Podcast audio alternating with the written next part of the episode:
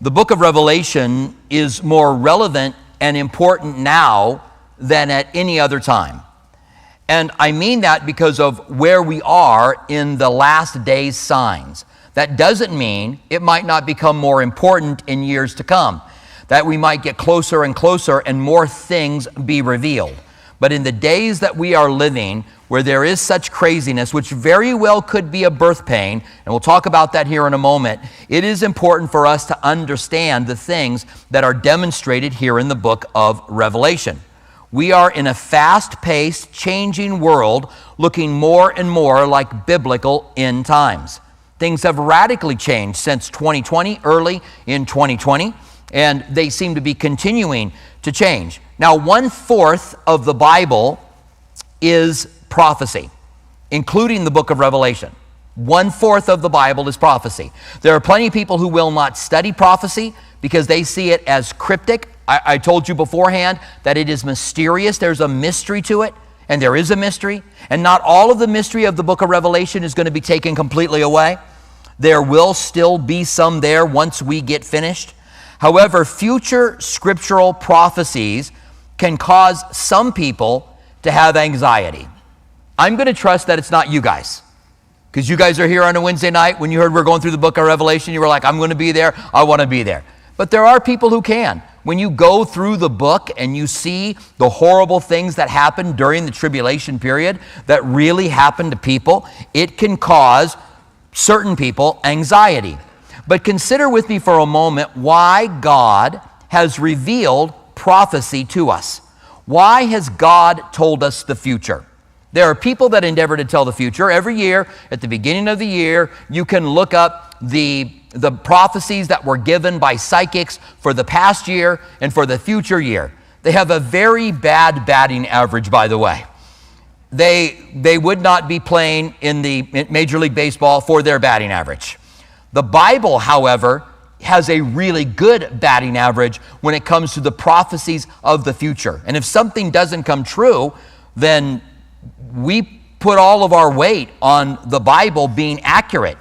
And if something doesn't come true, that causes us, so that would cause us some concern. So, what is the reason that God gives us prophecy? It's not to make you anxious.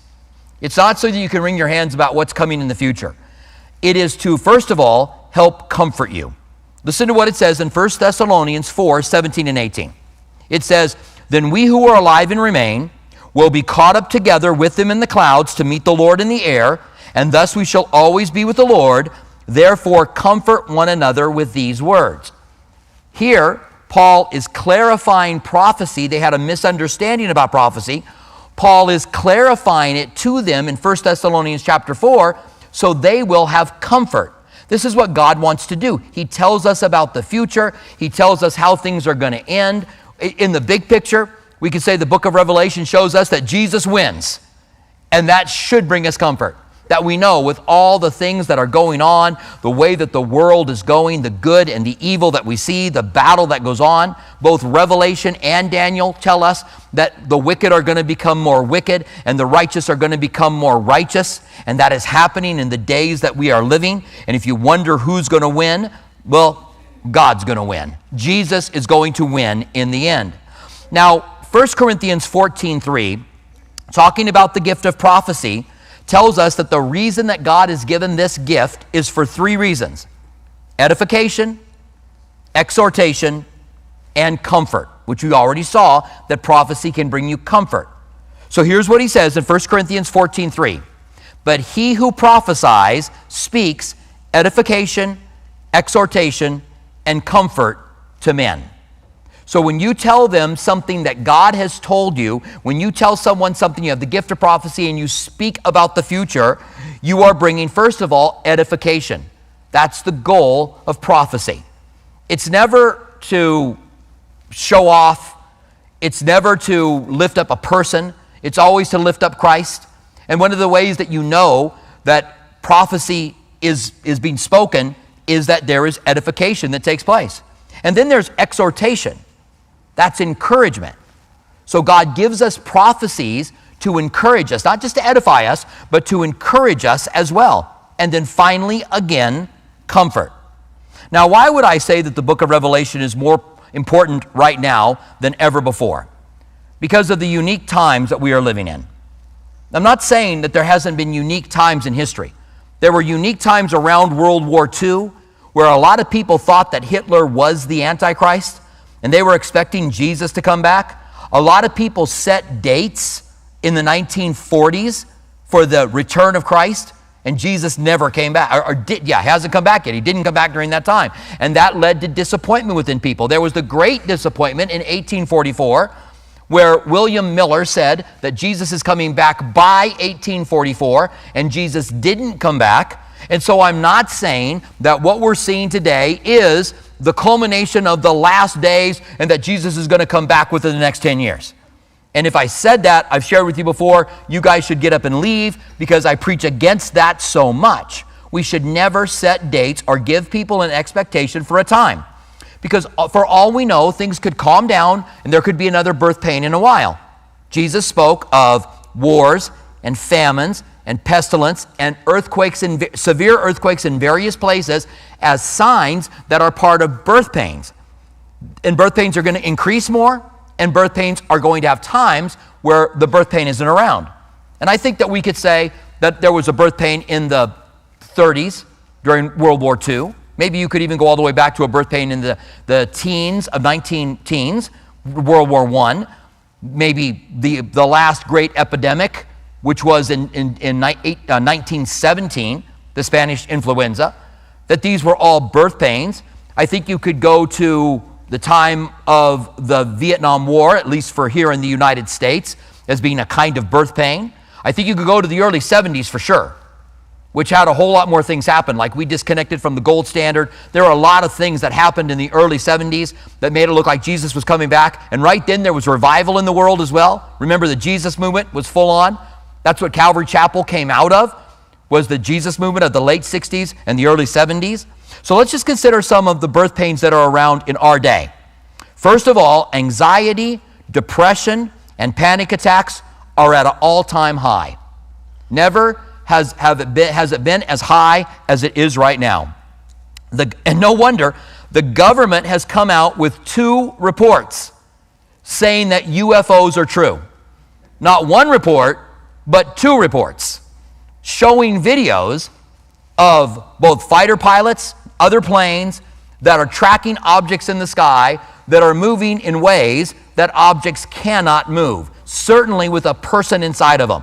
If something is moving forward at hundreds of miles an hour and turns completely right at 100 miles an hour, it would smash the person, or hundreds of miles an hour, it would smash the person inside.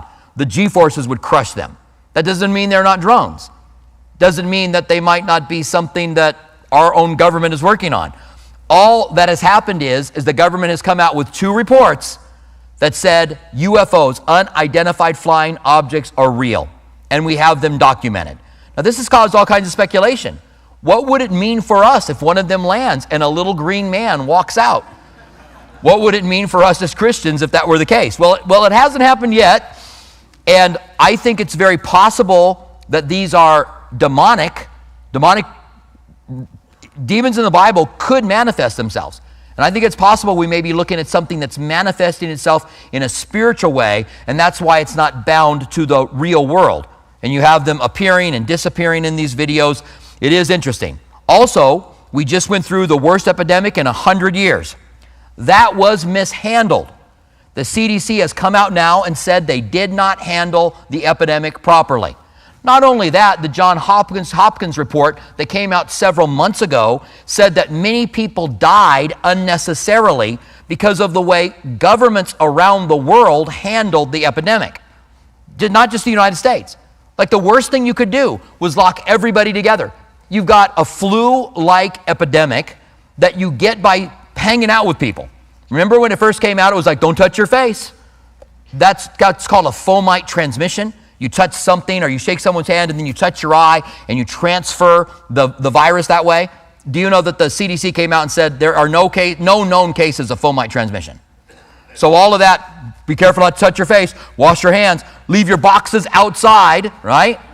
But now you've got a disease that's caught by getting within six feet of someone, staying there for about 15 minutes, having a viral load that is enough that you can actually catch the coronavirus. Now you force healthy and unhealthy into the same house. You put them together, and that caused many vulnerable people who could have isolated by themselves to become sick. You had people dying in hospitals, not because of the epidemic, but because they didn't have the medical care they needed because they were shutting down hospitals. You had people dying alone. This may have happened to some of you guys. Some of your loved ones may have died alone in a hospital. My wife had surgery alone in the hospital because they were not allowing anyone to go in. We were just glad that she was able to get the surgery because there was a possibility that it wouldn't happen. So we've gone through this worst epidemic and it was greatly mishandled. Uh, Russia is at war with the Ukraine. We are in a drought in the southwest, at least.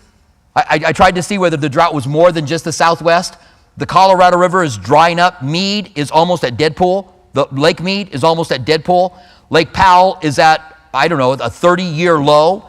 The, it, it threatens the water in Arizona for sure.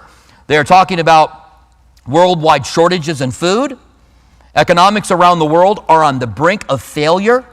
There's a three, with $300 trillion of debt worldwide. That's the amount of debt around the world. The United States is at about, oh, has about 10% of that, about 30 trillion, but worldwide there's 300 trillion dollars worth of debt. When when W, when President Bush, W, was in office, it was under 5 trillion. And today it's over 31 trillion dollars worth of debt. Israel is at the brink of war. Iran is in Syria, and Syria has a border, and Iran wants to destroy Syria and is about to get nuclear weapons. We are getting reports of genetic altering among humans. And this is really interesting because it's like anything else, it's being presented as something good. So there are people who are more resistant to viruses than other people. So they want to genetically alter everybody so that in the future we are more resistant towards viruses. Well, that's a good thing. You have people that are genetically more disposed to have good, strong hearts, and people who are genetically more disposed to have weak hearts. So they want to come in and alter people genetically to be able to make them have stronger hearts, to be able to live longer. And the promise is you're going to be able to live longer. You're going to be able to have a higher IQ. Genetically change somebody from a 70 IQ to 140 IQ. And if we're thinking about that for our kids, we're like, do you want your kid to have a 70 IQ or 140 IQ? Quick joke. There's uh, three guys up in heaven uh, and uh, getting ready to go into heaven. And uh, um, uh, St. Peter says to the first one, What's your IQ? And he says, um, 140. And he says, Did you get your PhD? He says, Yes, I did. He says, Enter in the joy of the Lord. He says, The second one, uh, What's your IQ? He says, 110. He goes, did, did you get your bachelor's? I did. Enter into the joy of the Lord. He says the third one, What's your IQ? He says 70. Peter says, Did you get your deer? oh, little hunting joke. I've done my share of hunting, all right? I can tell that joke because I've done my share of hunting. I got, a, I got an elk head hanging up in my house that I shot with a bow, all right? So it's just a joke. But genetic, genetically altering, can you imagine then if that's what they're, they're trying to sell it to us, the public? We, we are now doing research and we are genetically altering things. It's for your health, it's for your future, it's to make you live longer. Can you imagine what they're doing behind the scenes that we don't know about? Can you imagine what they're trying to do as far as a super soldier that we are not being told about that could give them strengths and abilities to genetically change them? All of this makes us wonder if time can continue to go on, if we might not be studying the book of Revelation at just the right time. I'm not setting a date. I'm not saying by a time. I'm not saying it's going to happen during my lifetime. I'm simply saying Jesus said to know the times you're living in, and we should know it. We're in the middle, at the very least, of a really strong contraction right now. Now, the book of Revelation, if you look at verse 1, it says, The revelation of Jesus Christ. Let me read the whole verse. The revelation of Jesus Christ, which God gave him to show his servants things which must shortly take place and he sent and signified it by his angel John. All right, so there's a lot there. It starts by saying the revelation of Jesus Christ. It isn't the revelations. So now, from this point forward, don't ever say the book of Revelations. Take the S off of it. It's not multiple revelations about the end of the world, it is the revelation of Jesus Christ. And the word revelation is, we get our English word uh, apocalyptic from the Greek word, but it means simply unveiling. This book unveils who Jesus is.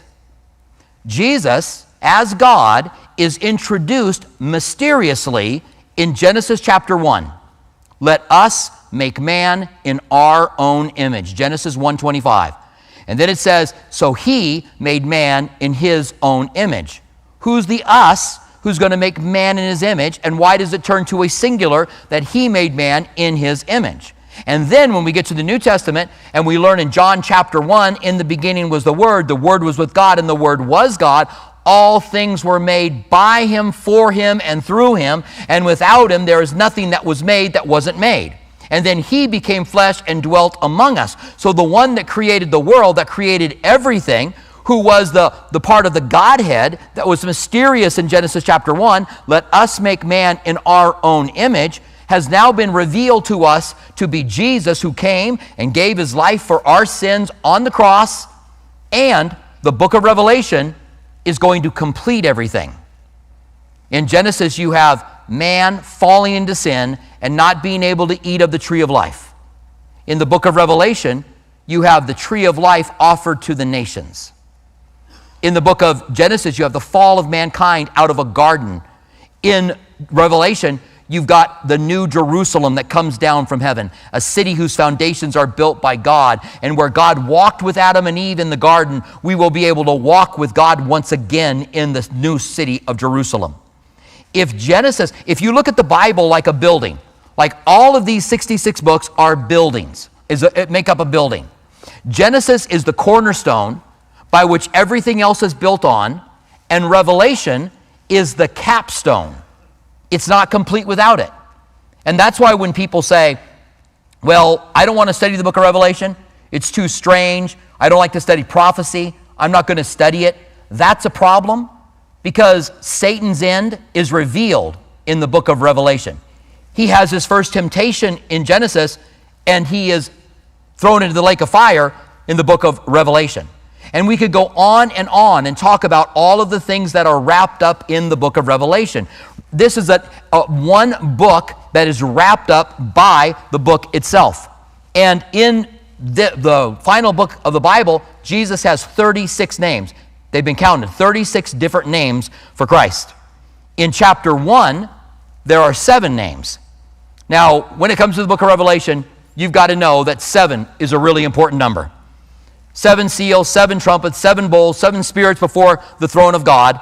And in the first chapter, seven names for, for Jesus. He's called Jesus Christ in, in, in Revelation 1 1, the faithful witness in Revelation 1 5, the first begotten of the dead in Revelation 1 5, the prince of the kings of the earth in Revelation 1 5, Alpha and Omega in Revelation 1 8, first and last in Revelation 1 8, 11, and 13 and the Son of Man in Revelation 1 13. And then there's 36 total in the book of Revelation. It is an unveiling of Jesus. We will learn more about him. He was mysterious in the beginning of the Bible and becomes extremely clear at the end of the Bible. You say, well, a lot of it looks awfully hazy, but not around Jesus. This is not the unveiling of the tribulation. This is not the revelation of the tribulation period. We still will have questions about the tribulation period when we're done. This is about the revelation of Jesus Christ. You, it is going to become clearer and clearer who Jesus is. And so it says, the revelation of Jesus Christ. And of course, the word Christ is the, is the Greek word for the Hebrew Messiah. So we are having a continual revelation of not only Jesus, but also who the Messiah is, who was promised throughout the Old Testament, who came and gave his life for us. And then it says, still in verse 1, which God gave him to show his servants. So God gave John, or, or yeah, God did the revelation of Jesus Christ, which God gave him. And the him is capitalized in the New King James, and some suggest this is John, some suggest it's Jesus. To show his servants. So, capitalization would seem to be correct, right? God gave him to show his servants. So, who was the book of Revelation written to? It's written to his servants. Is it written to you? Are you a servant of Christ?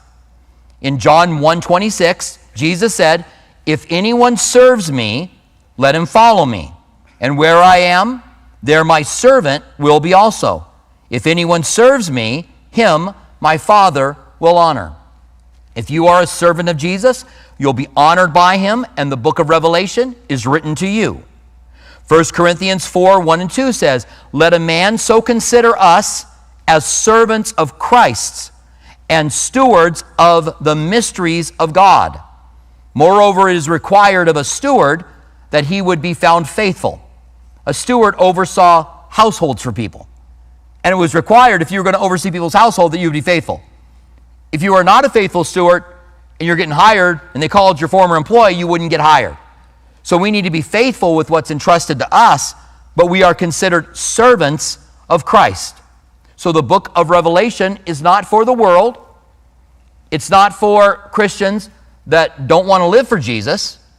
It's for people who are serious, so serious in living for Christ that you are servant of the living God. And then it says, These things must shortly take place. Now, right off the bat, we have some confusion because John wrote this on the island of Patmos about 95 AD in the first century. And so it's almost been, in 2095, it'll be 2,000 years. And it says shortly take place. And immediately we go, well, it's been a long time. It hasn't been a short time. So right off the bat, we get some confusion. However, a couple of things, a couple of thoughts. Um, first of all, some of this, for, uh, yeah, first of all, this word, I was trying to find my notes here for the word.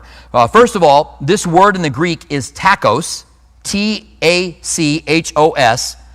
And from the Greek and English lexicon of the New Testament, which I've started to use rather than Strong's, it's a much better lexicon. I don't speak Greek, I don't pretend to. So I do a lot of research into the Greek words in order to find clarity on certain things. And so this word from the Greek and English lexicon of the New Testament and other early literature, it says, University of Chicago Press 2000, if you want to look it up. And I, I, won't give you that every time I give a Greek word. I just want to let you know what I'm looking up when I do it. You can look them up yourself. Uh, means, tachos means a very brief period of time with focus on speed and activity of events speed, quickness, swiftness, haste. So you think tachos, we get tachometer from it. For those of you who are into cars, a tach shows the RPMs that a car revs up to. It doesn't show the speed, but it shows how fast it, it, it revs up, how fast the motor is revving up, which is much faster than the car goes, by the way. And so the idea is when these things happen, they are going to happen quickly. It's the same thing, I believe, Jesus meant in Luke 21 when he said, Take a lesson from the fig tree and all of the trees. When you see the leaves begin to bud, know that summer is near. I don't think he was giving us a cryptic statement about Israel being the fig tree, and once there's the nation of Israel, you're going to have a generation that isn't going to pass away because Israel's a nation. I think that's a mistake, like the people that prophesied, like William Miller, that prophesied 1844, the, the, the, the end of the world would happen. I think it's a mistake, like the people that prophesied at the end of World War II, certain dates in the 40s, that it was going to happen by that date. I think it's a mistake. I think we shouldn't approach the Bible that way. I think we ought to be really, really careful about setting dates because the Bible says you don't know when it's going to happen. And all you're going to do is breed more disappointment out of a cryptic statement. It doesn't say when Israel becomes a nation, that generation will not, will not pass away. It says when the fig tree starts to shoot out its branches, then that generation will not pass away. I think it's talking about the speed of the events. Once these things start happening in the tribulation period, that generation will not pass away. That's the idea. It's going to happen quickly. However, that's not the only thing that's being said here it's interesting to me in the commentaries I'm reading, the studies that I'm looking at, how often people will talk about tachos the, the things which must shortly take place, and they will ignore the very last phrase in, in verse 3. Look at what it says at the end of verse 3 For the time is near. So they'll make the argument that tachos is quickly, it's going to happen fast. When it starts happening, it's going to happen. But then they completely ignore the last phrase, which literally means, let me give you the word for that, same lexicon, okay? Being close in proximity, near, close to. It's the opposite of it. It's not talking about the speed by which something happens, but it's talking about something being near. I think that this is important to us, and I think the Bible deals with it in a couple of different ways. Peter tells us in 2 Peter 3 3 and 4, and then 8 and 9, he says this Knowing this, that scoffers will come in the last days. In the last days, men are going to come and scoff that Jesus has not returned yet. He says, walking according to their own lusts and saying, Where is the promise of his coming? For since the fathers fell asleep, all things continue as they were from the beginning of creation. So basically, they're saying it's supposed to have happened. It says these things are about to happen. There's other places in the New Testament where it says, redeem the time because the days are short. We've had a lot of days since Paul and other New Testament writers wrote, redeem the time for the days are short. So he goes on to give us the answer to this. He says, Beloved, do not forget this one thing. This is 1 Peter 3 8 9. Beloved, do not forget this one thing that with the Lord, one day is like a thousand years, and a thousand years is like a day. So with God, time is different than with us. In fact, I'm going to suggest that God lives outside of time. And that for God, it's been a short amount of time. It's been two days. It's been 2,000 years for us. And, and why would God do that? The Lord is not slack concerning his promises, some count slackness, he goes on to say, but is long suffering towards us, not willing that any should perish, but all should come to repentance. God once again shows his long suffering, wanting to see more and more people get saved. You and I are in time, and we're moving through time. God is outside of time and looking at time. This is why God can say, I am. His name is I am that I am. That's what the name Yahweh means because God is, is always the I am. He's living outside of time. I, have heard the analogy before that if I say I am, by the time I said I am, then I was. And I've used that analogy before. But I don't know that that's that good of an analogy because if I really think about it, if I say I am, I still am right now. I still am right now. However, there was a time when I wasn't. And there will be a time when I'm not.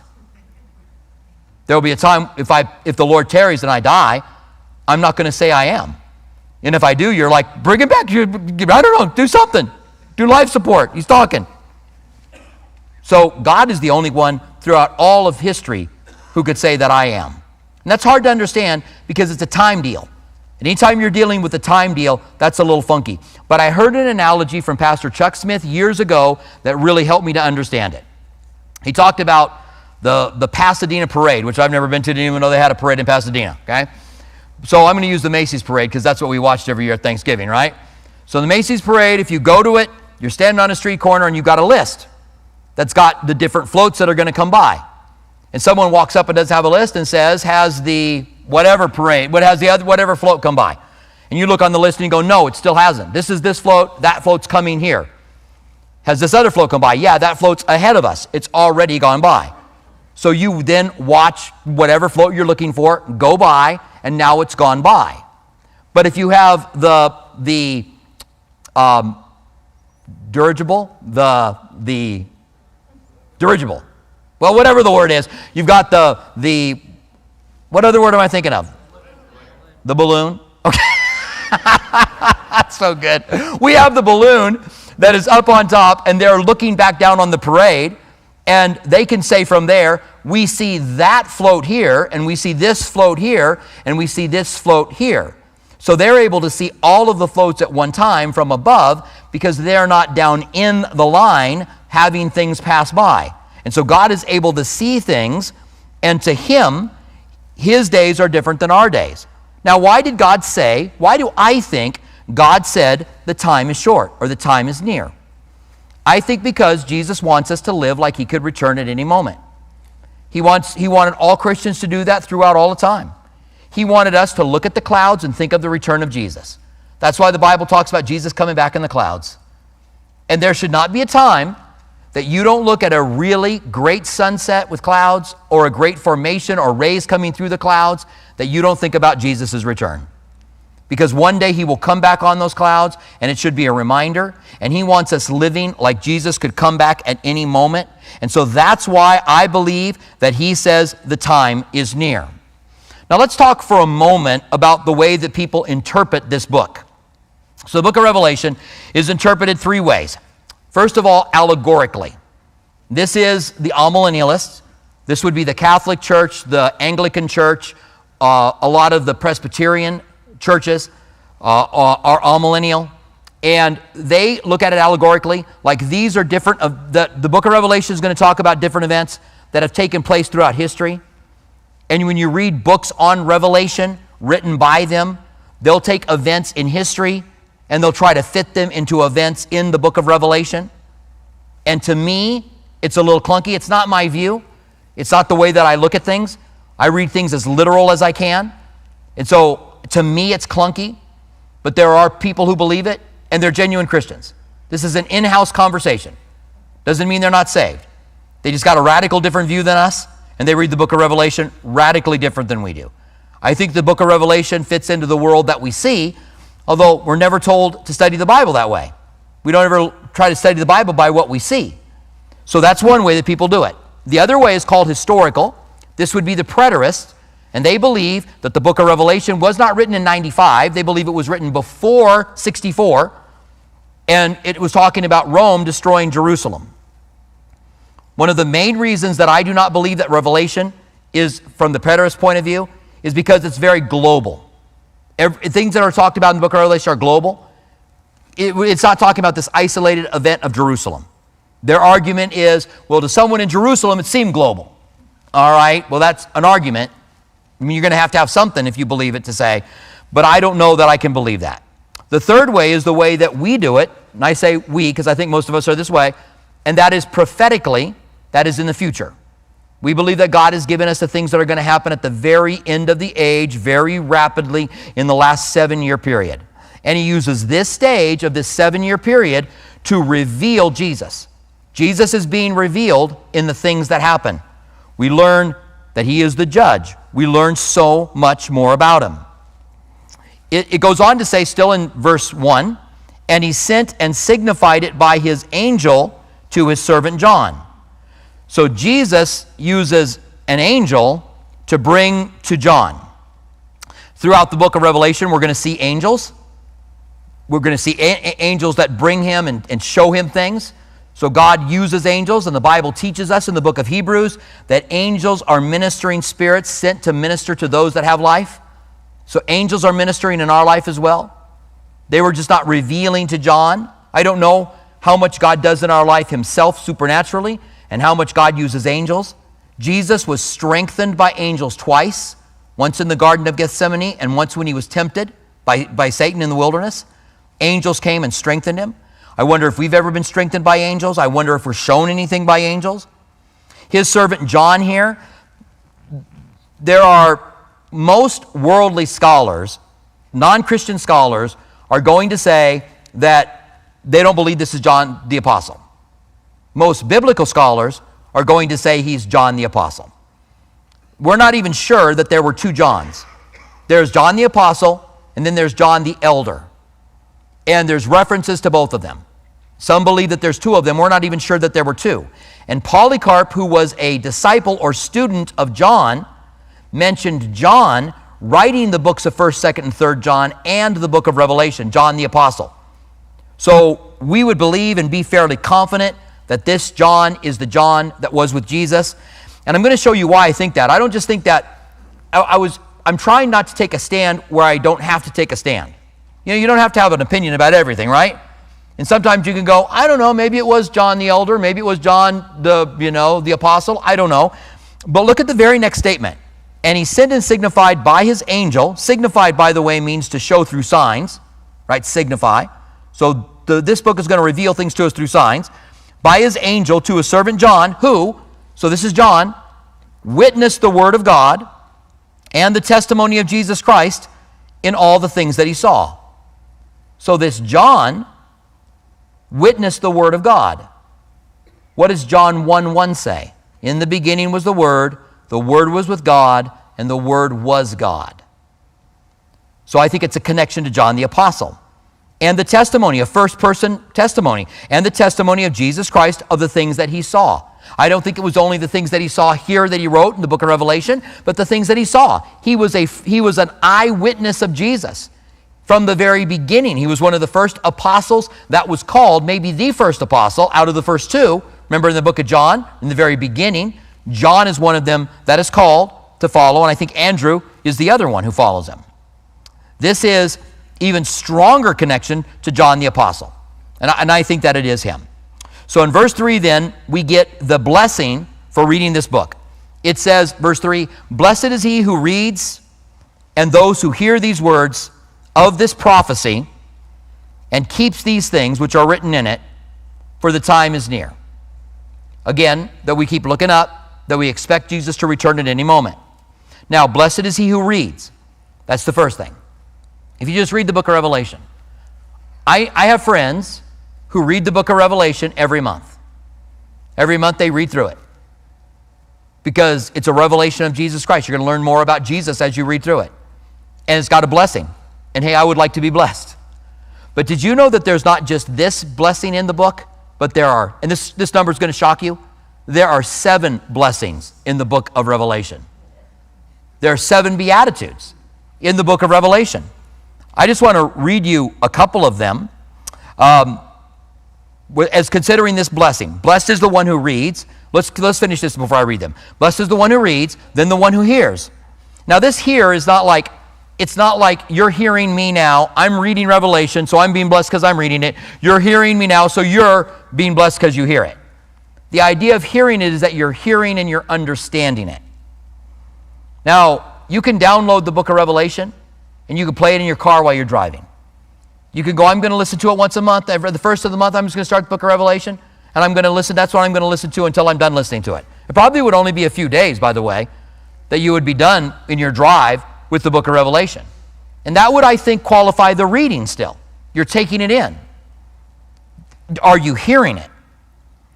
Like my mom used to say to me, Robert, you're listening to me, but do you hear me? My mom meant something entirely different when she said, Do you hear me? I'm expecting you to do what I'm saying. Not just can you repeat back to me what I'm saying, I'm expecting you to hear me. And that's the idea here.